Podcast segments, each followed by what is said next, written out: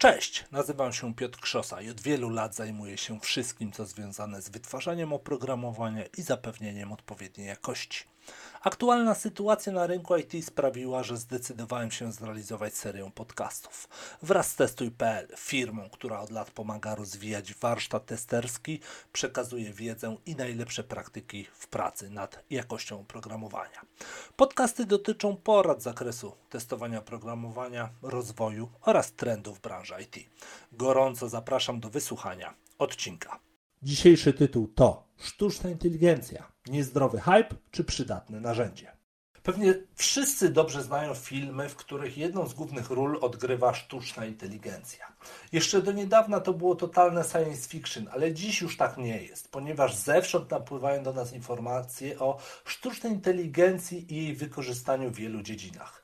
Czy to jest prawdziwa sztuczna inteligencja? Czy bunt maszyn jest możliwy? Czy coś nam grozi? W tematyce zbliżającej się zagłady rozmawiam z moim gościem, a jest nim Łukasz Pietrucha. Cześć Łukasz. Cześć, super być tutaj. To będzie na pewno fajna rozmowa. E, ja też się bardzo cieszę, że udało nam się spotkać i porozmawiać. E, zanim przejdziemy może do rozmowy o tej zbliżającej się zagładzie, chciałbym, e, żebyś powiedział kilka słów o sobie. Czym się zajmujesz na co dzień? Jaka jest Twoja rola w projekcie? Bo fajnie byłoby gdzieś kontekstowo złapać to właśnie wykorzystanie sztucznej inteligencji. Jasne. Więc ja obecnie nie pracuję w projektach, e, ponieważ pracuję w roli QA managera, to znaczy jestem liderem całego zespołu QA w NetGuru obecnie. Mm, natomiast e, będąc w tej roli, mogę też obserwować, z jakimi wyzwaniami się mierzymy, mm, gdzieś zbierać różne pomysły, przyglądać się też temu, co się dzieje na rynku, tak żeby te nowinki też wtłaczać do zespołu, więc z tej perspektywy no, stykam się siłą rzeczy z tym, co się dzieje, niezależnie czy to jest AI, czy to są nowe pomysły na automatyzację, czy nowe pomysły na ocenę, nie wiem, dojrzałości procesu testerskiego.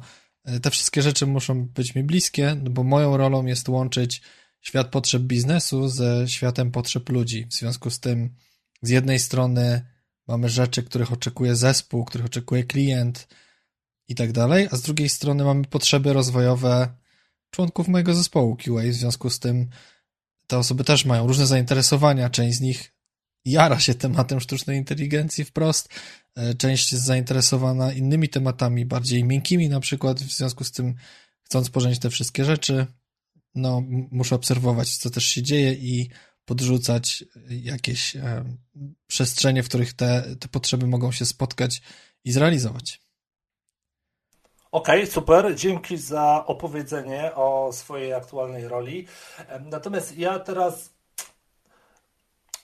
chciałbym rozpocząć tą naszą trudną rozmowę, bo ona będzie trudna, ze względu na to, że temat sztucznej inteligencji jest trudny. I teraz. Yy, Wydaje mi się, że ostatnio, w przestrzeni paru tych ostatnich miesięcy, widać spory boom na sztuczną inteligencję. Większość takich portali branżowych, e, portali społecznościowych i tak dalej jest zalana ogromem informacji na temat sztucznej inteligencji. Bardzo często tych wszystkich czatów, z których się korzysta i, i prosi czat o różne dziwne rzeczy. I teraz tak, czy bo to jest w sumie ważne. Czy uważasz, że sztuczna inteligencja to jest taki trochę niezdrowy teraz hype, bo jest nowość, bo nie wiemy co to jest, chcemy potestować, chcemy sprawdzić, czy może jest to przydatne narzędzie? Bo ja powiem szczerze, chyba nie byłbym w stanie samemu teraz zdefiniować, czym jest aktualna sztuczna inteligencja. I powiedz mi, jak można byłoby ją zdefiniować? Okej, okay. więc zacznę trochę mm, od końca, to znaczy od tego pierwszego pytania, które zadałeś. Czy AI dzisiaj to jest jakiś niezdrowy hype? Nie sądzę. To znaczy, ja wychodzę z takiego założenia, że każdy hype jest dobry pod tym względem, że no generuje pewnego rodzaju chęć eksperymentowania, zobaczenia, z czym to się je, y, spróbowania, czy, czy ma to jakieś realne przełożenie na korzyści biznesowe, czy to nam generalnie pomoże w życiu, nie? I różne hypy się tam po drodze zdarzały. Pewnie to, co teraz najbardziej się dzieje, no to właśnie to zainteresowanie tym tak zwanym generative AI, nie? Czyli tymi, e, tą sztuczną inteligencją, która ma w bebechach te modele, które karmione były potężną ilością danych i w związku z tym na zasadzie prawdopodobieństwa potrafi przewidzieć i wygenerować następne słowo, następny piksel, następną klatkę w filmie i tak dalej. W związku z tym nabrało to takiego kształtu i tak, tak sądzę, że ten, ten cały hype bierze się z tego, że nabrało to takiego kształtu, takiego wymiaru bardzo praktycznego, że to nie jest AI znane z filmów, o którym wspomniałeś na początku, że teraz roboty zaczną krążyć po ziemi i nas eksterminować, bo jesteśmy e, nieefektywni i, i potrafią naszą robotę zrobić lepiej. To jest raczej mm, wykorzystanie tego, czym jest sztuczna inteligencja i tego, czym jest pod spodem, w sensie takim bardzo praktycznym, że wreszcie ponieważ to Generative AI tak mocno wybiło i pojawiły się realne, praktyczne zastosowania e, i wykorzystania tych, e, tych modeli, no to wreszcie nabrało to takiego wymiaru, że w codziennej naszej pracy e, coś może zostać ułatwione, przyspieszone, generalnie zmienione na naszą korzyść. I, i z tego powodu uważam, że ten hype jest zdrowy i oczywiście, że jak, jak, jak z każdym takim boomem na cokolwiek, co, co się działo gdzieś po drodze, był boom dotcomowy, nie wiem, nawet w samym już kontekście testowania, w którym ja jestem mocno osadzony, jak się automatyzacja pojawiała x czasu temu, to też różnie się o tym mówiło i tak dalej. Jak każdy taki boom jest tak, że na początku jest dużo takiego zamieszania, dużo chaosu.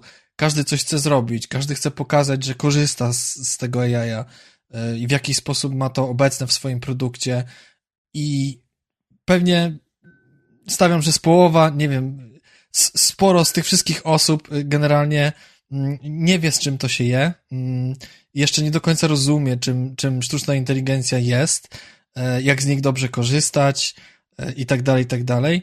Mm, I w związku z tym trochę błądzi po omacku i dlatego tego wszystkiego jest tak dużo, dlatego jest taki zalew. I uważam, że po czasie to wszystko zacznie się układać, bo te, te eksperymenty, które będą nieudane, po prostu odejdą w niepamięć i zostaniemy wreszcie z czymś, z jakimś e, mniejszym setem rozwiązań, zestawem rozwiązań, które faktycznie znajdą szerokie zastosowanie.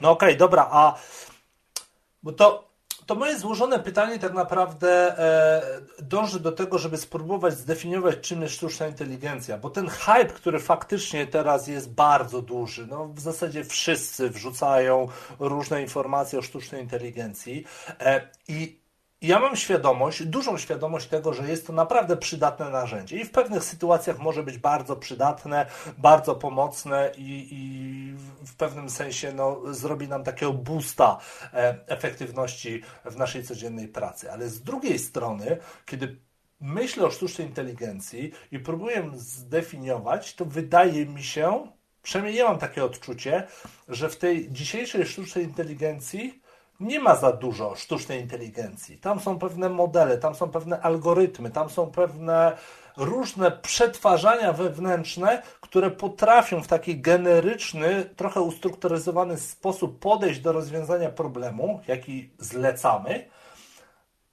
ale to nie jest wciąż inteligentne coś ta sztuczna inteligencja, bo właśnie o to mi chodzi. Czy to jest naprawdę jakaś inteligencja, czy to jest jednak tylko i wyłącznie maszyna, która po prostu swoimi algorytmami, swoim działaniem, przewidywaniem pewnych rzeczy e, jest w stanie udawać, że jest inteligentna. Wiesz, to jest pytanie takie trochę filozoficzne. Generalnie ani ja, pewnie ani ty e, tematem się nie zajmujemy e, wiele lat, a przecież, e, nie wiem, machine learning to jest coś, co co istnieje już od bardzo wielu lat, nie? Więc generalnie jest sporo ekspertów, którzy się zajmowali e, data engineeringiem, tematami pokrewnymi jak machine learning i tak dalej. E, I, i, i, i wiesz, i, i ciężko, żebyśmy tutaj podczas tej rozmowy spróbowali zbudować jakąś książkową definicję, nie? Jeżeli uciekamy w ten temat, który w którym chcemy powiedzieć, że czy to rzeczywiście jest inteligentne na takiej zasadzie, że e, potrafi myśleć jak człowiek, no, no to oczywiście, że nie, nie? To, to, to no, no w samej nazwie, ja zawsze powtarzam przy wielu tematach, że wskazówki są zawsze w nazwie, ponieważ to się nazywa sztuczna inteligencja, no to w jakimś sensie jest sztuczna, podrabiana, a podrabiana w taki sposób, że mm, to, co widzimy jako efekt działania tych wszystkich bebechów, które są pod spodem, obojętnie czy to jest NLP, czy co tam jest, nie? Już nie chcę się wdawać w szczegóły, bo, bo też nie jestem super ekspertem, bo tak jak mówię, nie siedzę w temacie od 30 lat, czy tam ilu, czy 10, 20, cokolwiek. Natomiast to, co widzimy jako efekt działania, to oczywiście po prostu przypomina zachowanie inteligentne, nie? Przypomina zachowanie e, człowieka, ale robi to na tyle dobrze na tyle precyzyjnie, e, że faktycznie e, to kusi, żeby używać tego słowa, że coś się zachowuje inteligentnie, prawda? Mm, a jeszcze jak na to narzucić, że, że dzieje się to wielokrotnie szybciej, niż byłby w stanie zrobić to człowiek w niektórych warunkach, zwłaszcza przy procesowaniu bardzo dużej ilości danych, mm, no to mamy to, co mamy, nie? Okej, okay, no dobra, to w takim razie jak z Twojej perspektywy wygląda wsparcie, na jakie możemy liczyć od sztucznej inteligencji w takiej pracy w IT, czy to w developmencie, czy w testach, czy w innych zadaniach, które e, pojawiają się w tym szeroko pojętym IT. Czego możemy oczekiwać od sztucznej inteligencji, jakiego wsparcia, w czym, w czym może nam pomóc i przyspieszyć naszą pracę? Bo spodziewam się, że pewnie są to rzeczy bardziej generyczne, bardziej takie powtarzalne, takie, które są takim trochę Ctrl-C, Ctrl-V innych podobnych rzeczy. Tu się nie do końca zgodzę, bo to, co mówisz, to moim zdaniem już robimy od wielu lat przy pomocy automatyzacji. Tam sobie robimy te rzeczy, które są właśnie nudne, powtarzalne, to, to, to po to korzystamy z automatyzacji, nie? żeby te rzeczy robić. E, to, w czym nam może AI pomóc, pewnie jeszcze wielu rzeczy nie odkryliśmy i to jest bardzo ekscytujące w całym tym zamieszaniu, że generalnie tak do końca to jeszcze nie wiemy, w czym nam może pomóc i dopiero to odkryjemy, ale to, co, e, to, co już dzisiaj widzimy, e, to są takie tematy, które mm, nie tyle były właśnie mm, bardzo podstawowymi zadaniami, czy bardzo powtarzalnymi zadaniami, tylko były zadaniami, nad którymi trzeba było się pochylić i one były mm, mocno czasochłonne, nazwijmy to, ale wcale nie były łatwe. E, taki przykład, e, który mm, ostatnio mocno analizowaliśmy, e, to ten moment, kiedy Postman ogłosił, że oto mają wtyczkę do Postmana, która, która jest bazowana na AI-u i jak mu wskaże dany endpoint, to on sobie wymyśla, jakie tam przypadki użycia tego mogą być i, i jakiego rodzaju rzeczy można, jakiego rodzaju zapytania można tam powysyłać, żeby go dobrze przetestować. I to jest fajne, bo, bo z jednej strony to jest ciekawe i pewnie sami byśmy nad tym siedli i sobie poanalizowali, e, jak dany serwis można wykorzystać. E, I, i, i to jest fajny element pracy testera. Natomiast jeżeli ta zabawka potrafi to za nas zrobić w kilka minut zamiast w kilka godzin, no to jest niesamowity boost y, do, do tego, żeby, e, żeby skorzystać z niej. Mm, podobnie jak powstają jakiekolwiek artykuły opisujące to, co robimy, wystarczy teraz wyprodukować listę bullet pointów, jakiegoś zarysu tego, o czym ma być artykuł, przepuścić to przez, y, przez jakąś zabawkę typu ChatGPT i dostać gotowy artykuł, który ma y, akapity ładnie sformatowane, który jest zoptymalizowany pod kątem SEO, i tak dalej. I to nie są zadania takie bardzo basic, nie? To są zadania czasami bardzo złożone. E, I to też o to chodzi, nie? Że to nie są mm, to nie są takie rzeczy, które byśmy powiedzieli, że, że nie chcemy ich robić. Bardziej po prostu one nam zajmowały, wymagały naszego duże, dużej naszej inwestycji czasowej, dużej naszej inwestycji energetycznej. A dzisiaj przy użyciu tych wszystkich wspomagaczy, więc ja, ja sobie często mówię, że mm, to AI to są takie właśnie dla nas sterydy w wielu zadaniach testerskich. No możemy to zrobić bez tego wysiłku i bez tej inwestycji czasowej, nie? I to jest super fajne, to jest ekscytujące, ile jeszcze takich rzeczy uda nam się odnaleźć, gdzie jeszcze pomyślimy, kurczę, a może dałoby się ubrać to w jakiś model, zamodelować to wszystko, nakarmić dużą ilością danych i może to się będzie zachowywać bardzo fajnie, jak, jak podrzucimy jakiś ciekawy problem do rozwiązania. E, w przestrzeni security pojawiają się jakieś zabawki, które analizują podatności i tak dalej.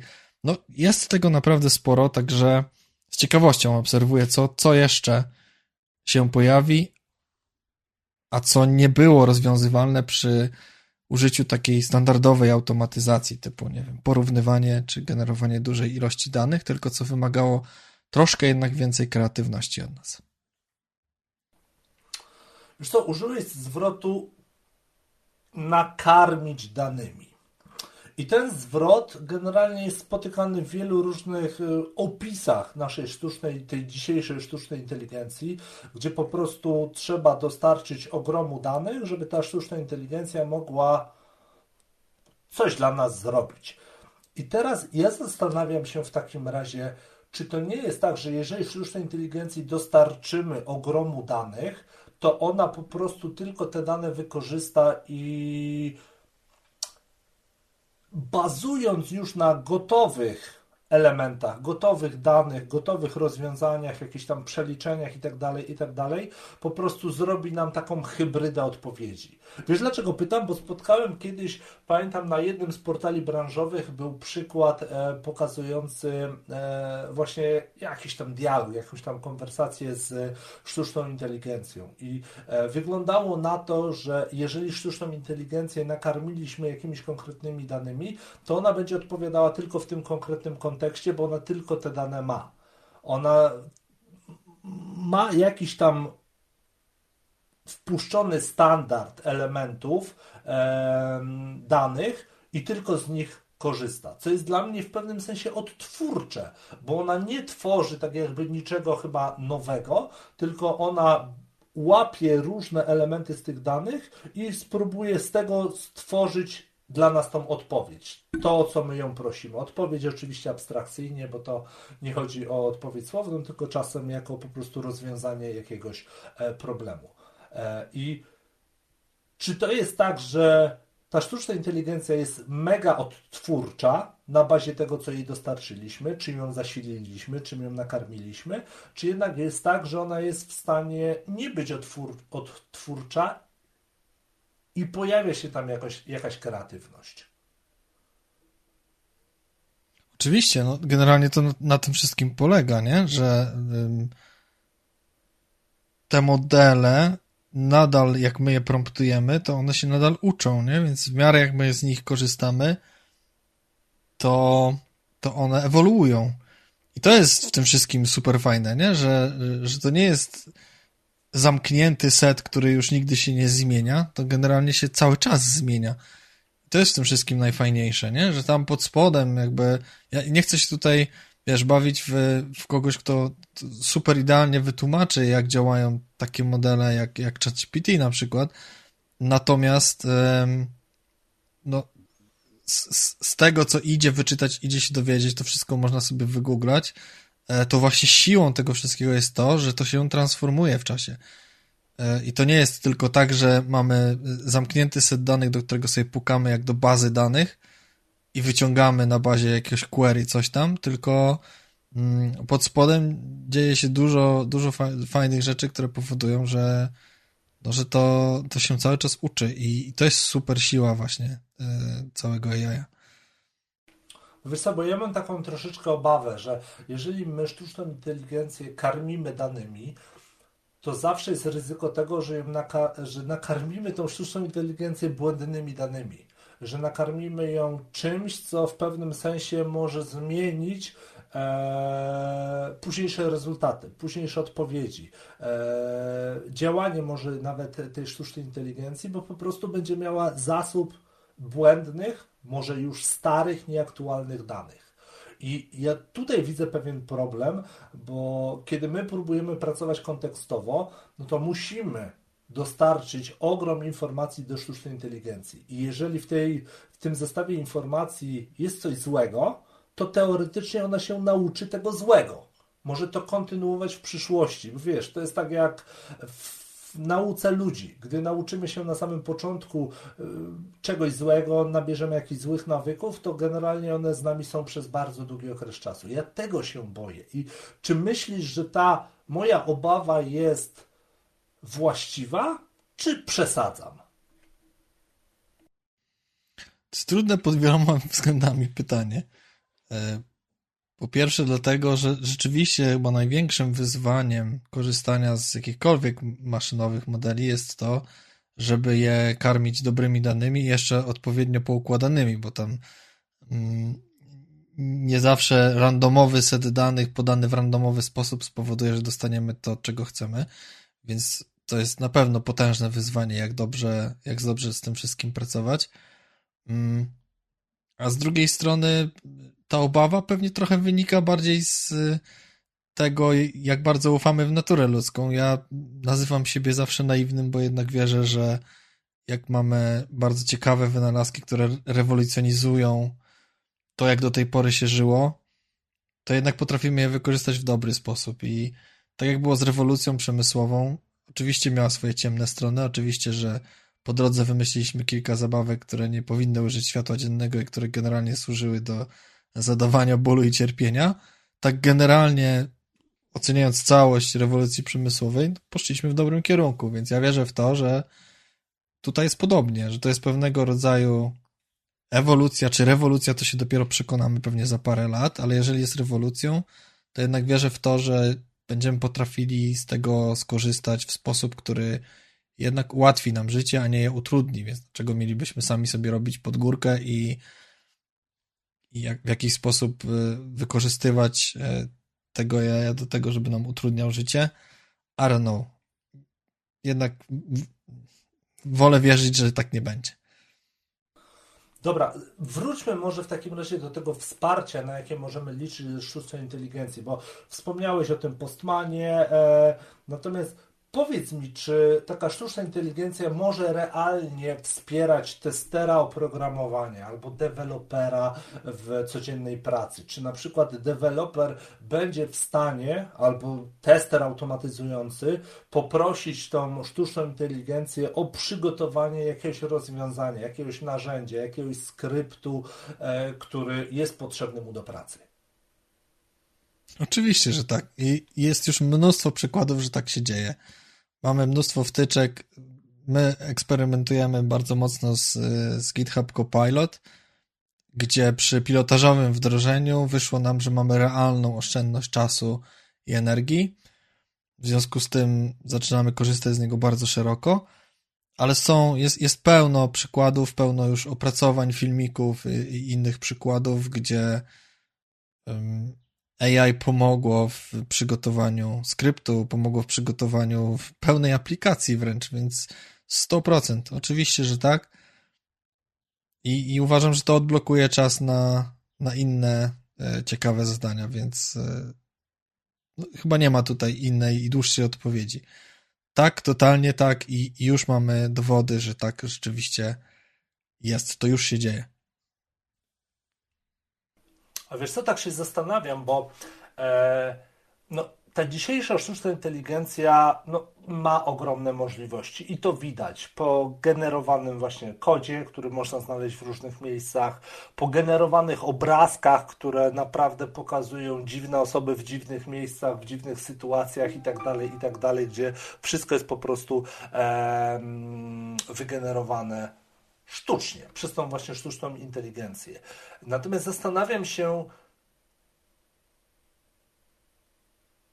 czy to jest ten właściwy kierunek, to znaczy, czy sztuczna inteligencja będzie faktycznie pomagała nam tworzyć różne rzeczy, e, nie wiem, dokumenty, dokumentację, e, kod aplikacji itd., tak itd. Tak czy to jest ten właściwy kierunek, czy to jest już wszystko i tylko będziemy to e, ulepszać?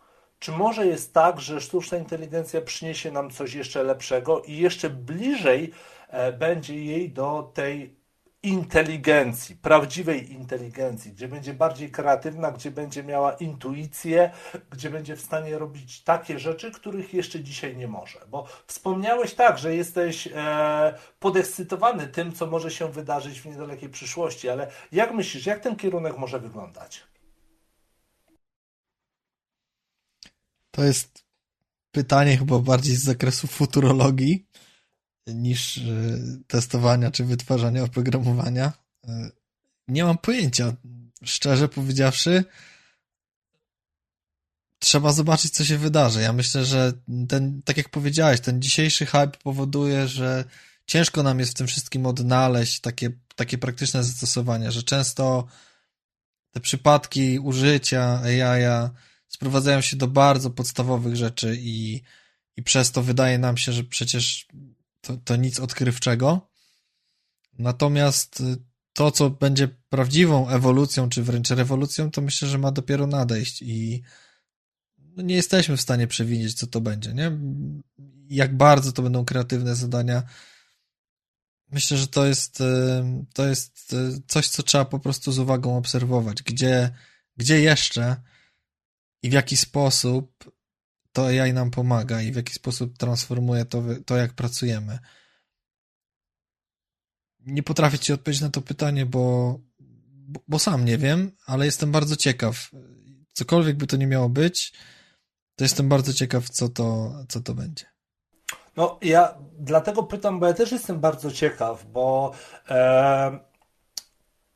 widząc to, co się aktualnie dzieje jaki był progres przez ostatnie miesiące, e, ile z każdym dniem bądź z każdym miesiącem udawało się zrobić więcej, lepszych, dokładniejszych rzeczy przez chociażby czat, ten GPT.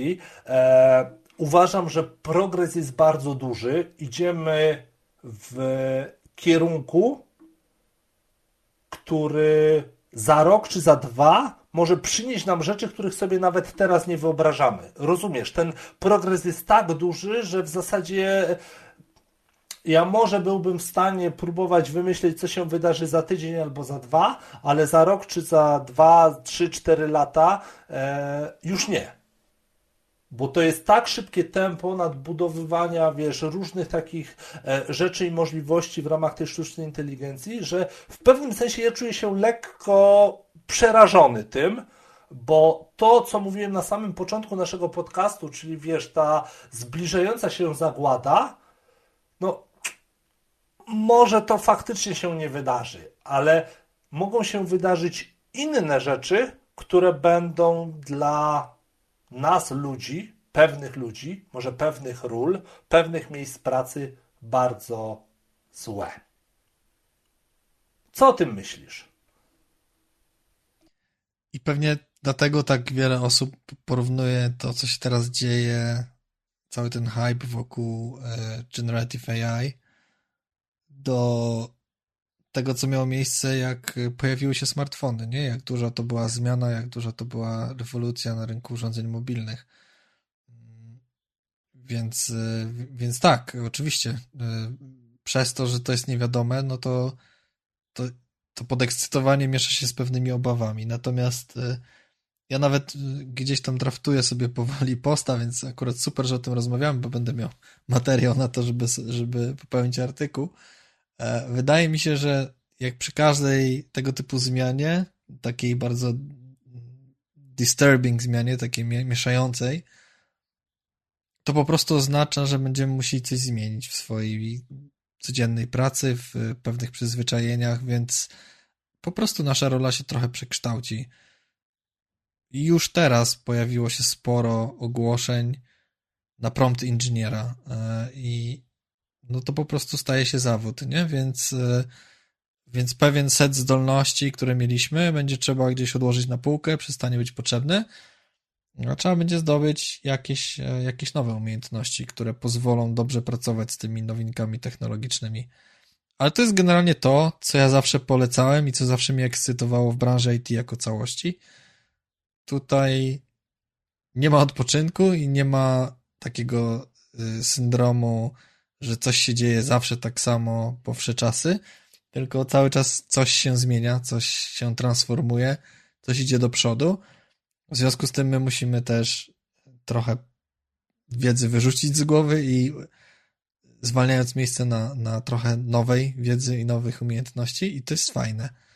To jest coś, co moim zdaniem no, mnie osobiście bardzo zachęca do bycia i pozostawania w IT. Okej, okay, ale jeżeli dobrze zrozumiałem, to w pewnym sensie sztuczna inteligencja jest dla nas zagrożeniem. Może nie dla nas jako ludzi, a bardziej dla nas jako osoby pracujące, bo no, teoretycznie chyba nasze miejsca pracy mogą w pewnym momencie przestać istnieć.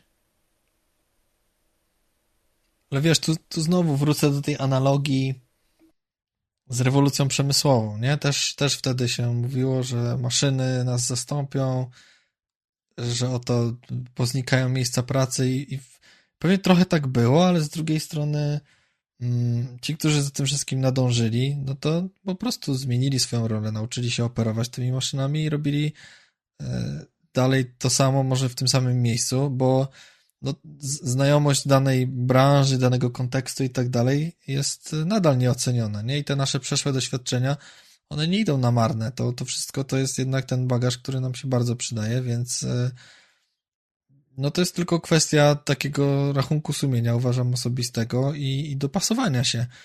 E, I, I, no to już od dawna się mówi, e, to nie jest nowość, że te umiejętności dzisiejsze, umiejętności przyszłości to są przede wszystkim umiejętności wokół uczenia się, wokół bycia elastycznym właśnie i dopasowywania się do zmieniającej się sytuacji.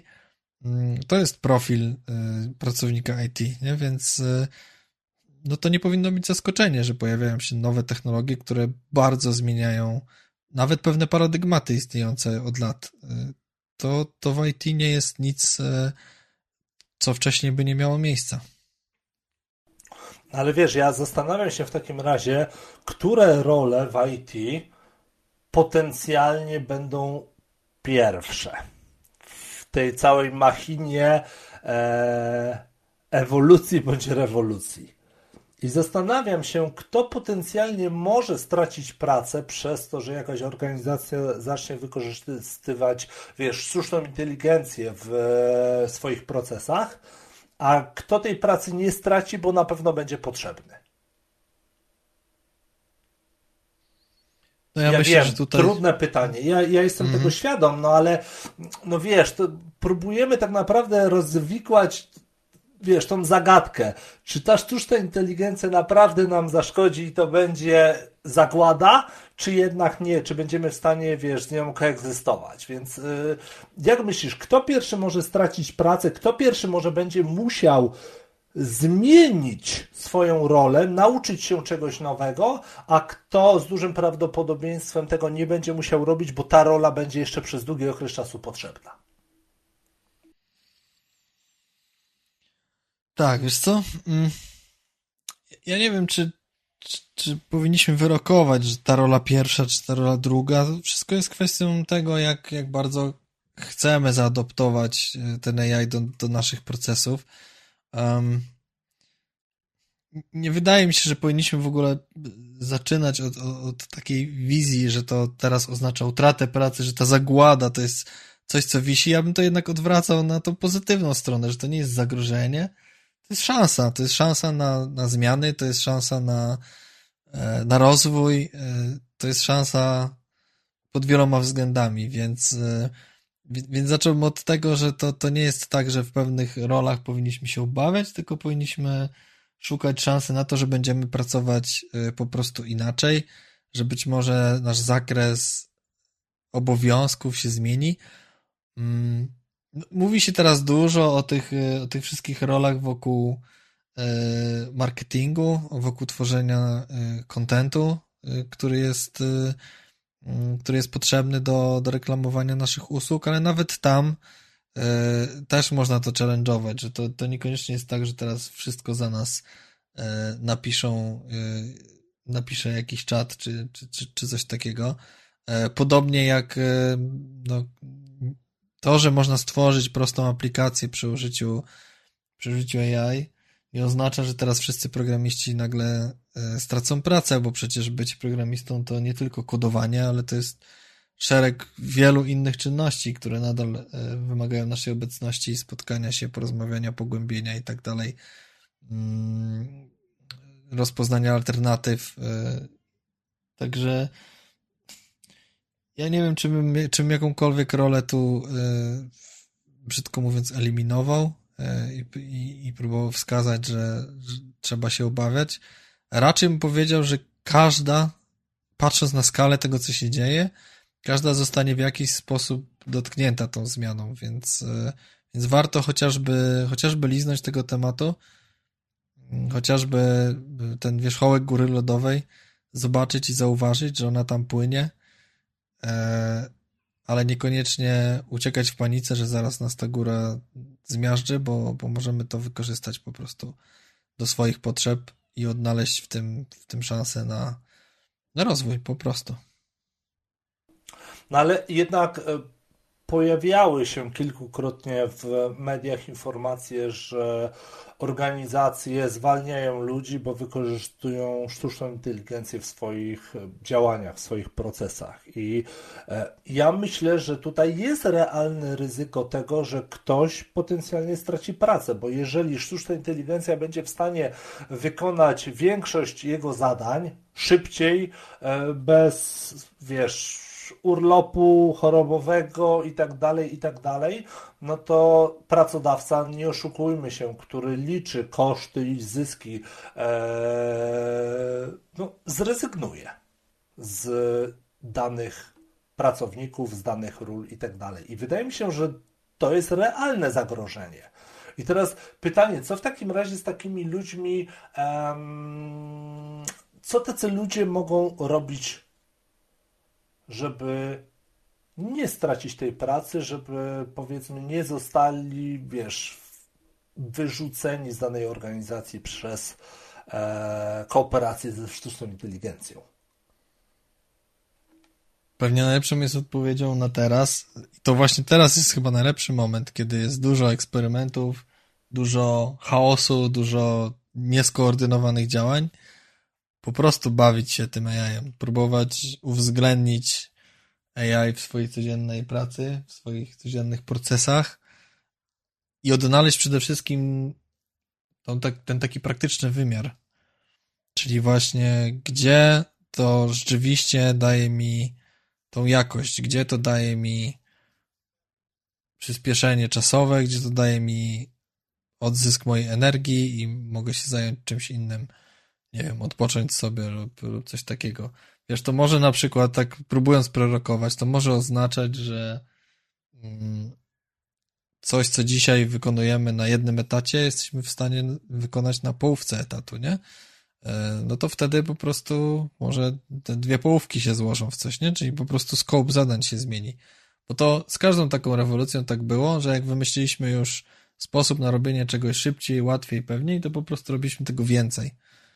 Nie? I e, jeżeli zadania z 8-godzinnego dnia pracy da się zmieścić w dwóch godzinach, no to po prostu tych zadań będzie cztery razy więcej, nie? I nagle się zrobi znowu 8 godzin. Tak mi się wydaje, że to w tą stronę, że to w tą stronę pójdzie, bo w, bo w każdej takiej wcześniejszej rewolucji dokładnie w taki sposób to, to się działo. To, to, to zjawisko chyba nawet ma jakąś swoją nazwę, nie pamiętam teraz, ale e, wiem, że jest kilka ciekawych opracowań w temacie dokładnie tego, że w momencie, kiedy uzyskujemy wyższą produktywność, to zaczynamy zmieniać e, wielkość i, i zakres e, działań dotychczasowych, aż do osiągnięcia znowu tego limitu, nie? który się poprzednio mieścił w tym samym przedziale czasowym.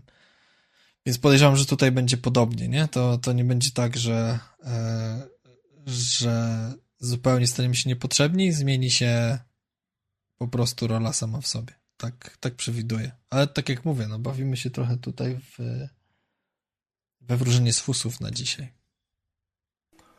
Wiesz co, ja chciałbym zapytać o ostatnią rzecz.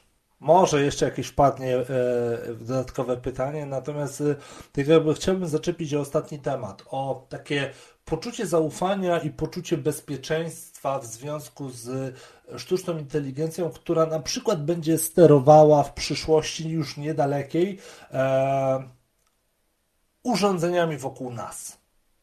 nie wiem, sztuczną, sztuczna inteligencja na przykład będzie działała w sygnalizatorach świetlnych. Będzie sterowała tym, jak na skrzyżowaniu przejeżdżają samochody i tak dalej. Albo będzie sterowała jakimiś urządzeniami elektrycznymi w naszej okolicy. Albo e, chociażby temat autonomicznych samochodów, gdzie ta sztuczna inteligencja, no może to nie jest do końca ta sztuczna inteligencja, o której teraz rozmawiamy, ale nie oszukujmy się, w, pewnie w niedługim czasie to wszystko ze sobą się połączy i te autonomiczne samochody będą codziennością i jakaś sztuczna inteligencja będzie sterowała tym samochodem. Powiedz mi, czy ty czujesz jakąkolwiek taką obawę albo brak zaufania do tego, gdy no, jakaś maszyna, będzie sterowała wokół Twoim życiem i potencjalnie jej błąd może wpłynąć na Ciebie w dość, bym powiedział, niedobry sposób. Chciałeś powiedzieć w dość drastyczny albo radykalny sposób, tak? No wiesz co, chciałem A... powiedzieć, że możesz zginąć, ale wiesz, próbowałem to ubrać w takie miękkie słowa. Jasne. Um, nie, wiesz co, kompletnie nie. Ja jakoś nigdy nie byłem. Mm, nigdy nie obawiałem się technologii jako takiej. Dużo tych rzeczy dzieje się dzisiaj dookoła nas jednak mimo wszystko, nie? E, jeżdżą sobie autonomiczne odkurzacze po domu.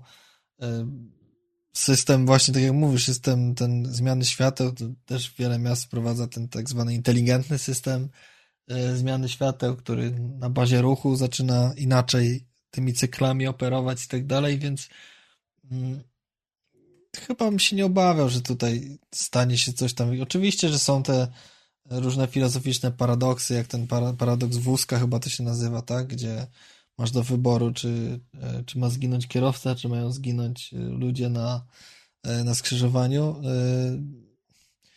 Natomiast no nie wiem, no już, już dzisiaj tak jest, wiesz, jakiś błąd w systemie informatycznym może spowodować, że całe twoje konto zostanie wyczyszczone, ta, te technologie są z nami już długo, więc e, no wiadomo, że wypadki się zdarzają, prawda? To, to, to, to tak było od zawsze, więc e, nie sądzę, że to w jakiś drastyczny sposób wykracza poza to, na co, na co jesteśmy już dzisiaj narażeni. E, a, a może nawet, jak tak teraz sobie głośno myślę i się nad tym zastanawiam, może to nawet zmniejsza to ryzyko, czy to prawdopodobieństwo wystąpienia rzeczywiście takich przykrych skutków. No bo te, te wszystkie historie, które mamy, które zawsze opowiadamy w kontekście tego, dlaczego testowanie jest potrzebne, mm, no to, to one właśnie opowiadają o tym, kiedy ktoś coś przeoczył i nagle ktoś potem został napromieniowany dawką dziesięciokrotnie wyższą niż powinien i tak dalej. Mm, więc, więc one wszystkie, e, albo nie wszystkie, może bardzo wiele z nich jednak u, u, u, swojej podstawy miało błąd ludzki, nie? że gdzieś tam człowiek się w jakiś sposób pomylił i to w reakcji łańcuchowej doprowadziło w konsekwencji do bardzo przykrych skutków. Być może jak to AI, które tak jednak na zasadzie prawdopodobieństw gdzieś tam operuje i tak dalej, e, będzie o tym decydować, to może nawet będzie bezpieczniej pod kątem takich bardzo drastycznych wydarzeń, które się mają szansę, e, czy mają, są prawdopodobne, że się, że się wydarzą. E, także tu znowuż pewnie bliska jest mi odpowiedź nie wiem, bądź to zależy, ale jak tak sobie teraz głośno myślę, odpowiadając na to pytanie, to być może nawet y, powinniśmy się czuć bardziej bezpiecznie niż mniej. Okej, okay, dobra, dzięki bardzo. E, I tak podsumowując naszą rozmowę, to ja z kontekstu Twoich wypowiedzi naprawdę czuję to, że jesteś mocnym e, entuzjastą sztucznej inteligencji. To czuć, bo faktycznie każdą moją obawę mocno sprowadzałeś na ziemię i jednak próbowałeś e, uargumentować to, że może nie mam racji, może faktycznie nic złego się nie wydarzy. Ja generalnie też jestem entuzjastą, natomiast jestem na pewno e, troszeczkę większym sceptykiem niż ty, bo ja pewne zagrożenia widzę i ja trochę z niecierpliwością czekam na to, co się wydarzy w niedalekiej przyszłości. Bo tak jak wcześniej wspomniałem, jestem w stanie może sobie wymyślić, co się wydarzy w niedługim okresie czasu, ale już to za dwa, za trzy, za cztery lata to już jest naprawdę wielka niewiadoma. I jestem, wiesz, no... wiesz, jestem ciekaw, co naprawdę może nam ta sztuczna inteligencja przynieść. No, na otuchę możesz pomyśleć, że bardzo dużo prób regulacji tego AI się pojawia, nie? Gdzieś tam w Stanach y, już próbują to regulować, w, y, w Unii też się pojawiają rzeczy, które regulują to, tę sztuczną inteligencję, więc sporo jest, y, no, szybko się możni tego świata zorientowali, że, że to wymaga regulacji i, i dużo się wokół tematu też dzieje, co, co jednych cieszy, drugich martwi, bo, bo przeciwnicy tych regulacji mówią o tym, że to spowolni generalnie ten rozwój i że zwiąże trochę ręce i tak dalej, a z kolei entuzjaści właśnie kładą nacisk przede wszystkim na tą etyczną stronę, coś co poruszyłeś w jednym pytaniu dzisiaj, nie? Żeby, żeby właśnie nie zapominać w tym wszystkim o, y, o tej etyce działania biznesów i, i żeby w jakiś sposób wymuszać na, na wszystkich tych firmach, które w jakikolwiek sposób y, rozwiązania AI stosują, żeby to było z, z poszanowaniem tej, tej godności etyki. Więc, e, no więc zobaczmy też, co się w tym temacie dzieje. To zawsze jest tak, że ta legislacja czy jakiekolwiek regulacje to zawsze nie nadążają za, za technologią i zawsze są spóźnione. Wydaje się, że tutaj dużo szybciej tą reakcję widać, e, zarówno, zarówno w Europie, jak i w Stanach, więc no więc ciekawe, mo, mo, może to część tych obaw, yy, pewnie nie tylko twoich, ale jakiejś szerszej grupy ludzi zaadresuje w jakiś sposób. Czy ja myślę, że tutaj warto też dodać, że każda legislacja, która jest wprowadzona w pewnym stopniu hamuje rozwój. Bo kiedy będzie się trzeba dostosowywać do pewnych wytycznych, no to nie oszukujmy się, skończy się kreatywność, a zacznie się właśnie gdzieś tam lepienie czegoś, co będzie zgodne z, z czyimś widzimy się. 100%. Łukasz, bardzo Ci dziękuję za dzisiejszą rozmowę. E, poruszyliśmy, myślę, że wiele ważnych kwestii związanych ze sztuczną inteligencją. Fajnie, że w pewnych sytuacjach się spieraliśmy, bo ja faktycznie jestem na pewno większym sceptykiem. Bardzo się cieszę, że sztuczna inteligencja jest. Czekam, co się wydarzy, ale świat jednak widzę w trochę ciemniejszych barwach niż Ty. Natomiast tutaj u Ciebie widać, że jesteś mega najarany na sztuczną inteligencję. I to mi się podoba, bo to, um, to ciągnie do przodu. Rozumiesz? To tak jakby będzie motywowało do dalszej pracy i do wykorzystania tej sztucznej inteligencji w różnych sytuacjach i w różnych działaniach. Więc dzięki Ci, Łukasz, bardzo za rozmowę. Naszych słuchaczy oczywiście zachęcam do wysłuchania naszych podcastów. Dzięki bardzo. Cześć. Dzięki za zaproszenie. Cześć, pozdrawiam.